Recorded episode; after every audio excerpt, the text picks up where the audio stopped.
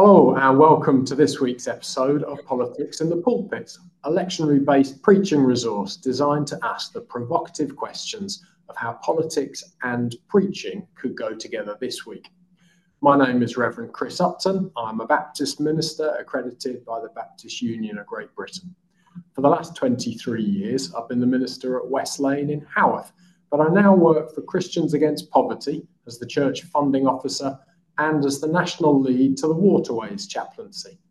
Through both these roles, I'm gaining an even wider perspective on how society is changing and on how politics and faith interact in the public sphere. Each week, I'm joined by a guest from a different place and space on the pulpit and political spectrum. Today, I'm very pleased to introduce the Inderjit Singh Bhogal, theologian and Methodist minister.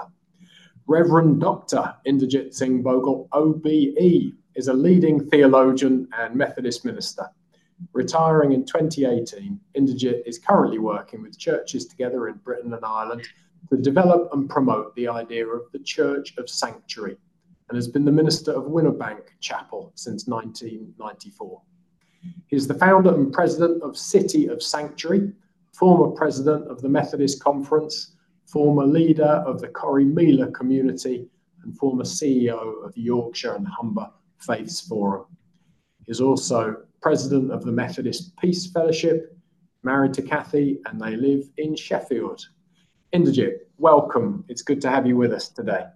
Hi, Chris. Thank you very much. Inderjit, we are on the JPIT forum talking about politics and preaching. And just occasionally people say to me, politics and religion, oh, they shouldn't go together. Has anyone ever said that to you? All the time. well, was it uh, Desmond Tutu said, I don't know which Bible they're reading, you know, if they're saying something like that, because the Bible is a political text all the way through. Uh, so for me, actually, in terms of preaching, it's not about being political. Um, okay, I'm not standing up to make a political statement. When I'm preaching, I think it's more about being prophetic, and that can mean that we engage with politics, uh, and that's key, in keeping with the style of the biblical prophets, who were always speaking truth to power, uh, with compassion and passion, and always seeking justice. So that's how I come to this. So there is an idea that a prophet is somebody that foretells the future by reading tea leaves, but you're suggesting they're actually just reading the signs of the times. Yeah, I don't think a prophet foretells. I think a prophet says it as it is, says what's happening now. Uh, you know, it's a bit like um, the king is not wearing any clothes. Okay. I mean, what what is obvious to everyone? Everyone can see what's going on, but nobody talks about it. Nobody says it, and I think the prophet really just says what's there. Um, that's what the biblical prophets were doing. They're not particularly saying what's going to happen in the future. They're saying what's happening now. Yeah. You know? Okay, so given that, what is the main thing that's happening now in our world? Well, okay, so where are we? Uh, we're in the season of political conferences in Britain. Okay, all the parties have been having their conferences. Yeah, They're yeah. still going on. So very much, very much uh, part of what's going on. And what's intriguing to me is that whichever political party has added their theme is about change. They want to see change happening. Right? Uh, that's what they're saying, and and they are responding to what they think the electorate wants, what the people want, which is to see some change. Um, that's that's the the thing I see before us, and then looking at what needs to change for me. Um, if you look biblically, and what are the key things where change is required? Well, the prophets always held up three important themes the widow, the orphan, and the stranger. You know, consistently they held up those three groups of people. For me, the widow represents um, um, old, older people um, who are, you know, without support, older people, vulnerable older people living on their own. Um, often it's children living in danger. The stranger is the migrant, uh, somebody who comes from another country. And if you look at the world in which we are, if I was speaking at any of the political conferences taking place at the moment in this um, season of party conferences, I'd be asking each party, what you're doing about supporting the older people and the support they need. Uh, what are you uh, saying about children? What's happening to children in education, children in and so on? And what what are your um, policies about justice for people seeking sanctuary, you know, migrants in our midst? So those are the three things biblically that the prophets held up, and those are the three themes I think are really important. Uh, always have to be important uh, in terms of what we're saying. But if you ask me for my own particular take on what are the big, big challenges in addition to what I've said, I would say there are three things which, for me, are not. I'm not saying these in the list of priorities, the three things which, in the world in which we live, uh, have to be addressed. The first is poverty.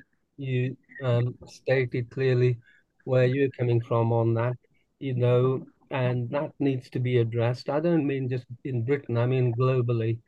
Um, and then, secondly, plurality, and that's about living with those who are different. If you look at any conflict in the world today, Israel, Palestine, Ukraine, Russia, um, Syria, Sudan, North, South Sudan, okay, wherever there is conflict, um, it's all about uh, living with those who are different from us. And that's a big, big challenge for the world in which we are. And the third thing, and I also begin with the P for me poverty, plurality, and pollution, environmental degradation, and uh, uh, climate change, you know, uh, and, and what's happening, and global warming.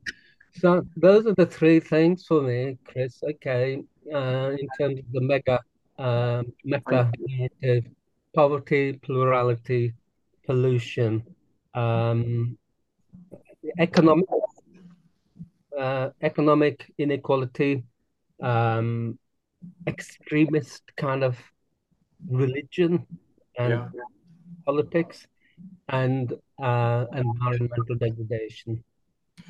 Inderjit, it's almost as if we've collaborated on this before because JPIT gave me some headlines that we might, as preachers, want to remember as we prepare our services for Sunday. They highlighted the war in Israel Palestine, the Hamas and the death toll that's rising in, in Gaza. They highlighted the earthquake in Afghanistan on Saturday. More than a thousand people feared dead. They reminded us of the Conservative Party conference last week, Labour this week, and then also uh, the flash floods in Scotland, with England experiencing both the, the wettest weekend and the warmest October and September. And so those three Ps are played out even in the JPIT headlines. Yeah. I'll also highlight that we are still in Black History Month, and yeah. it's Prisons Week uh, in England and Wales. World Homeless Day on the 10th, Freedom Sunday on the 15th, and next week is the week of prayer for world peace and Challenge Poverty Week in England and Wales, 17th to the 23rd. Yeah. So there's plenty to be getting on with on the big picture, but we also need to look into our texts yeah. for the week. Yeah, when you look at the nuts and bolts, it's about you know who who gets hurt the most. Uh, and the way the world is organized, it seems to me, you know, you're therefore asking who has power and who doesn't. Uh, looking at the Black History Month and what's the, the important thing. By the way, I'm doing a lecture on Saturday on uh, celebrating the contribution of Black Methodists in the Methodist Church. And I'm doing a lecture at uh, Saturday morning for Englesea Brook, a Methodist Center. Okay. Is that is that online, Inderjit? Will our listeners? I, I I think so. It's certainly by Zoom. So I think if people want to listen to me at 11 o'clock on Saturday, this coming Saturday, 14th of October, Englesea Brook. If you Google that, I think you'd find, We'll uh, find on that. Okay. But looking at, okay, where is power and where, I mean, the definition of racism for me, the best definition of racism I've received uh, is from somebody called Sybil Phoenix, one of the Methodists I'll be celebrating on Saturday in my lecture. Um, the mother of racism awareness training ecumenically. Uh, her definition of raci- racism was um, prejudice plus power. Okay, everybody's prejudiced. It doesn't matter who you are. We're all prejudiced. We all have our likes and dislikes. But if you bring power into play, who has power, then Sybil would say predominantly white people have positions of power. And that, that's, that impacts negatively on the lives of Black people. So if you look at poverty, living with plurality, looking at environmental degradation, you look at the lives of Black people globally, you find that the ones who are hurting the most are the ones in the global south. They- the majority of the world, really, uh, in terms of population, Black people uh, primarily. Um, so, um, okay, in terms of Black History Month, and if you, it's not just about Black History Month for me. It's not just about looking at where we've come from is historically. Although if you look at history, that's what I've just said is is how it is. You know, that's how it, Mhm. that's how it is now. Yeah, yeah, yeah. You know, something has to change. Um, to come back to our theme of change. Um, and then Week of Prayer for World Peace is very important to me, Chris, because I'm president of Week of Prayer for World Peace. And Right. on Sunday, on the 15th, um, at half past three, Week of Prayer for World Peace will be holding a uh, a seminar. Um, and again, I would imagine that's on Online. If we can dig out some links, we'll attach Yeah. them to the bottom of this podcast. Okay. Yeah, yeah, and and and you know that that Wilson they Week of Prayer for World Peace give an award annually. It's called Wilson Hinkes, and uh, it's to it's to it's to re- celebrate local unsung heroes in terms of uh peacemakers, and um, so they'll be making that award, and and somebody who will get a certificate is somebody who is known to be because he's a Methodist, David Johnny, an Indian uh, lay person Mm. working in Luton with a project called Grassroots, and uh, he he's worked there for years, uh, bringing people of a plural background, many backgrounds, many faiths Yeah. together, uh, working for peace. Thank you for highlighting how we've got the big picture and then focus down onto the individual. And we've had the big sort of stories of what's getting your gut, but it's now time to look at the individual texts that are part of our lectionary. So they are Exodus 32, 1 to 14. Moses is on the mountain with God, and the people struggling with how long he's gone ask Aaron to make them gods. Aaron agrees and creates the golden calf and we know where that leads. We also have Philippians 4, a great chapter, Paul encouraging the church to stand firm, to agree with one another, to live as those who await Christ's appearance, and to meditate on things that are good, true, and beautiful. And then another, for me, um, crazy parable from Matthew 22. Jesus telling a story about a king preparing a wedding feast for his son but none of the original guests turn up. So he sends soldiers to destroy those and then invites others to come from the streets. And someone is found daring to be in his presence without wedding clothes. The person is thrown out. And Jesus finishes the well known saying that many are invited, few are chosen. I've got my own thoughts, but I'm really interested on where you're going with some of these, Inderjit. Where are you leading us? Um, I, was invited to a wedding this year. Um, know, it, it was to take place in another country. This is a this is how it is now, isn't it, Chris? You know, people get married and they get married in faraway places in really expensive hotels and that, and they expect you to pay for yourself to. I've never been invited to such a wedding, and I, I don't really want to be. uh, it, I I was invited to a wedding, and uh, me and my wife, and you know we had to think long and hard about whether we could afford to go. So yeah. okay, we have a parable where some people who are invited, don't go. Mm-hmm. You know. Um, anyway, I'll come to that, but I think if you look at um, the Exodus reading and the and the Gospel, um, let's let's begin there. I I think it's a theme of change. If I could go back to my theme of change, where we started, um, and and God changes in Exodus um, 22, and then in the that parable of the wedding feast, the host changes, and the host is meant to be God, you know. Really? and um, decides to go and invite others. The ones I've invited haven't turned up, so I'm going to change the plan. Um, we're going to start again. Let's make another wedding list.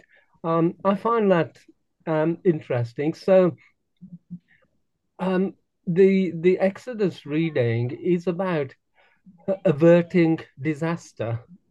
Um, Moses pleads with God to to change in, to to avert disaster, which um, you know calls to mind the story of uh, Abraham in Genesis chapter eighteen. You know, it's a, a wonderful chapter, story of um, giving food to strangers who turn up. You know, for, Abraham and it goes on to a story about um, possible destruction of Sodom and Gomorrah, and and Abraham pleads, saying, "Are you going to destroy this whole city even if there's 50 good people? What about if there's 45? You still? What about if there's 40 and it goes down to 10? You know, are you going to destroy the good and the bad?" And um, and God changes God's mind. I mean, I find that uh, remarkable um, insight in in in Scripture, in there in Genesis 18, but here in in in um, Exodus uh, 22, and then the wedding feast. Um, it's a uh, yeah, it appears in Matthew and in Luke, and uh, in Matthew, um, there's an additional uh, what could be termed to be a second part of the uh, parable, which doesn't appear in Luke. And that second part is where, uh, which is about the wedding garment, really. Somebody turns up who's not got the garment and who's who's told to leave and is sent out into the abyss where there is much um, uh, weeping and gnashing of teeth. Um, and I I'm intrigued by that second bit because if we look at Luke and Matthew, then I think the parable is about an invitation. People who don't come make excuses about not coming. And so the host says, Go out to the highways and the byways and invite everyone. The good and the bad is what it says in Matthew. The good and the bad are there, present. Everybody's there and um, and maybe you know that that's where it should finish because the hall is full.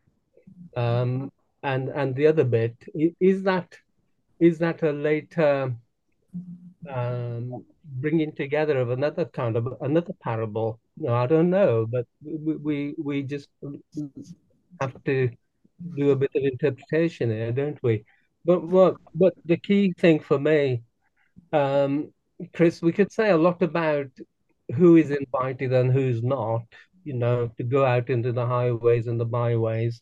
Um, you, you, from your perspective, and I, from mine, we could say quite a lot. But where I want to focus is on on the theme of change that comes through. You know, where we are politically, where we are as a world, the issues that are before us and what I draw from this. So if I'm if I was preaching on this theme, I, I am actually uh, my my theme will be on um, on on the the, the need for change, uh, and then uh, Paul there in Philippians. Okay, if you read a little bit further than uh, our you know one to nine, you go on to verse ten. It says, "I can do all things." Yeah? Whatever it is, if I'm required to change, I can do all things through Him who strengthens me. Um, so that that's where I would go, and that's where I'd be going in in in my um, uh, reflection. Chris. Thank you, Inderjit. I was saying when I was a guest uh, rather than now the host, yeah, having preached uh, for the 23 years in the same congregation, I've been around the lectionary many times, and th- this parable, along with the others from Matthew, uh, have always struck me as very hard. But the idea that we equate God quickly to the king who gave the wedding banquet strikes me more and more as unlikely um, because it is such an awful king killing everybody. And we do a lot of hermeneutical gymnastics to pretend that the God of love, the God of peace, and I know peace is obviously deep in your heart, and that reading of verse 11 there was a man who was not wearing any robe. Verse 12, how did you get here? And he was speechless. Could be translated, and he was silent. Yeah. And it, it brings echoes to me of Christ, the one who was silent and who was nailed to the tree. And I'm wondering the kingdom of God, I think it's verse 11, chapter 11, verse 12, where John the Baptist, the kingdom of God is where one is persecuted and it almost strikes me as the king here is just Caesar. Yeah, um, well, I often read this the wrong way up, and yeah. the kingdom of God is where silence reigns in the midst of persecution rather than getting their own back. But yeah, who has power? Who does not have power? Yeah, uh, who has no and, power? Yeah, and and I, I yeah, I, th- I think the the immediately yeah the verse immediately before verse ten in in our gospel reading talks about the good and the bad being there. They're all there. So so the next bit didn't make sense. You know, there's somebody who's okay, not quite got the right outfit, and um, to go. So I, I to help us a little bit more, I also think that the read we have to read passages in context. You can't read a little bit. Um, and so I, I think it helps to read also read chapter 21. Yeah. Uh, because that's where Jesus is um, uh, confronting his critics, so, people with power, mm. priests, you know, the mm. theologians of their day who've got uh, whose theology is being questioned, um, and they don't like that. Um, and it says they wanted to arrest him. They wanted to be removed out of the way. Um, yeah.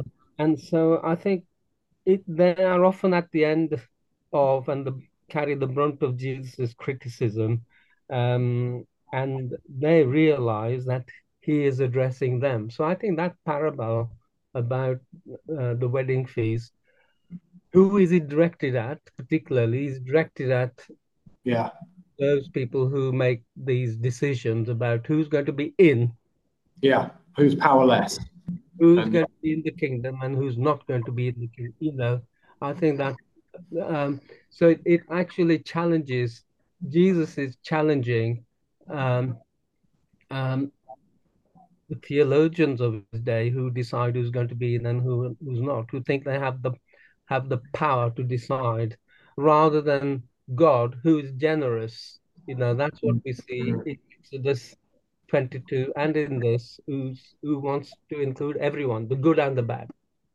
A question that I asked Bishop Rob last week, I'll ask you this week. I think I may well ask all my guests is is the pulpit a place for questions or a place for answers? It's for questions. If you follow Jesus' style, he didn't um, give answers. He all, you know, if anybody asked him a question, he always said, "What do you think?" You know, he. So I think that's a good, uh, good style. So I, I would say, um, quite often in my preaching, I will hold up options before you know one, there's two, there's three, there's four, that, and so on. What do you think? No. Um, What's the key question for this week then, in yeah. Well, I think the question is, what part can we play okay. um, in um, in in bringing about change and transformation? Which takes me really to what what's a sermon for? Mm-hmm. I mean, I would say the goal of good preaching, you know, in terms of where we want to go in a sermon, is is is about um, highlighting, uh, holding up um, transformation and change, um, you know, within the context of our culture and experience. I think in good preaching, you you you'll tell it as it is, um, and then you will address people's hurts and fears and concerns and issues, and and show where God is wanting us to go in terms of change and transformation. Mm. And um, quite often, I mean, I don't know about you, Chris, but I, uh, as a Methodist minister, um, I was brought up to have three points mm. in my sermon. Mm. Um, you can be fairly sure if you're in the Methodist Church, you'll get three points. I've mm. gone away from that. Mm. Uh, I've gone away from that. I've decided that make one point. You know. Yeah. yeah. So before I start to speak, uh, before I, I, start to get my sermon, I'll I'll always think about what's the one thing mm. I want communicate here. What's the main message, and can I sum it up in a word? So it might be the word change. Yeah. You know, it's coming Sunday. Um, uh, quite often my word because of uh, where I am at the moment is the word sanctuary. I talk a lot about sanctuary, uh, you know, the whole question of migration. I don't know if you can see this picture behind me, uh, Chris. It's a picture of picture drawn by, uh, painted by an Italian, uh, Francesco Piobbichi, who works in Lampedusa. Um, there, you know, many refugees coming north from Tunisia and Libya uh, uh, uh, and many of them uh, come on boats that have actually capsized, so they are floating in water. Many have died, and that paint, that picture there, um, is of um, a woman um, who was lifted out of water, and um, when they lifted her out, they discovered that she, she'd given birth as she drowned, so her baby was still you know, tied to her, her the umbilical cord, and and that's going on in our world today. And so, question for me is, you know, where are we going, and how do we bring about change? I mean, all the political parties this week have been highlighting it. It's a big hot potato in politics, yeah. in elections, and so on. You know, and everybody seems to think um, migration is about security and stopping people coming here because they're all criminals and uh, economic migrants. But actually, 90% of the world's refugees are fleeing war. They are looking for safety. Um, and we need to find ways of um, building sanctuary, building cultures of welcome and hospitality and safety. That's what Church of Sanctuary is about. So, you know, so for me, uh, Chris, if I just conclude this bit, um, a sermon, I will make one point, but I might have three movements in my sermon. All right. The three movements are this. I'll start off by saying what's the ideal, what's what's the good news, where are we going, what is it I want to see, you know, what's the change I want to see, where do we want to be, and then I'll have to say uh, what is the reality now. You know, this is not where we are. Here are the ways in which um, people are struggling and suffering, uh, issues we're addressing. And thirdly, um, as a conclusion, I want to bring the ideal and the and the reality together to say, okay, so how do we affect change? What is it that we need to do? What's the challenge uh, of the of the scriptures today? And bring the scripture and the reality together. So I'm not just saying, you know, this is what I think should happen, and I'm not just leaving people with the um, with the with the tough situation, but I'm offering insight into how we how it goes. Thank you so much, Inderjit, for coming on this morning and sharing your wisdom and your reflections with us. Uh, thanks to the rest of you that have joined us online to ask whether and how we should approach politics from the pulpit this week. Uh, some housekeeping. If you have enjoyed this episode of Politics in the Pulpit, please leave us a review wherever you listen to your podcast and do share this episode with your friends. Methodist friends, double points this week. We also have online spaces for further engagement and discussion about faith and politics on Twitter at pulpits underscore politics or using hashtag politics in the pulpit. We have a Facebook group which you can access through the Joint Public Issues Team Facebook page and the website jpit.uk we uh, Inderjit's going to give us one more piece of scripture just before I give us a blessing uh, from Autumn from the Antipodean cartoonist Michael Leunig. Over to you, Inderjit. Um, Chris, there's two uh, bits of scripture I keep in front of me always. One is seek first the kingdom of God and everything else will follow. The other one is this from Philippians, our uh, epistle reading today.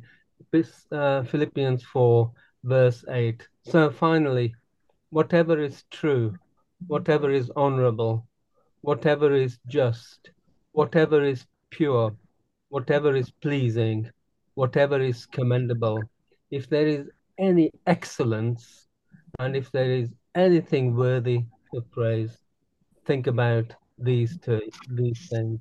Keep on doing these things that you have learned, and you will find that the God of peace will be with you. I'm going to leave Michael's prayer till next week. Inderjit, you've given us a great place to end our reflection this morning. God bless and go well wherever you are.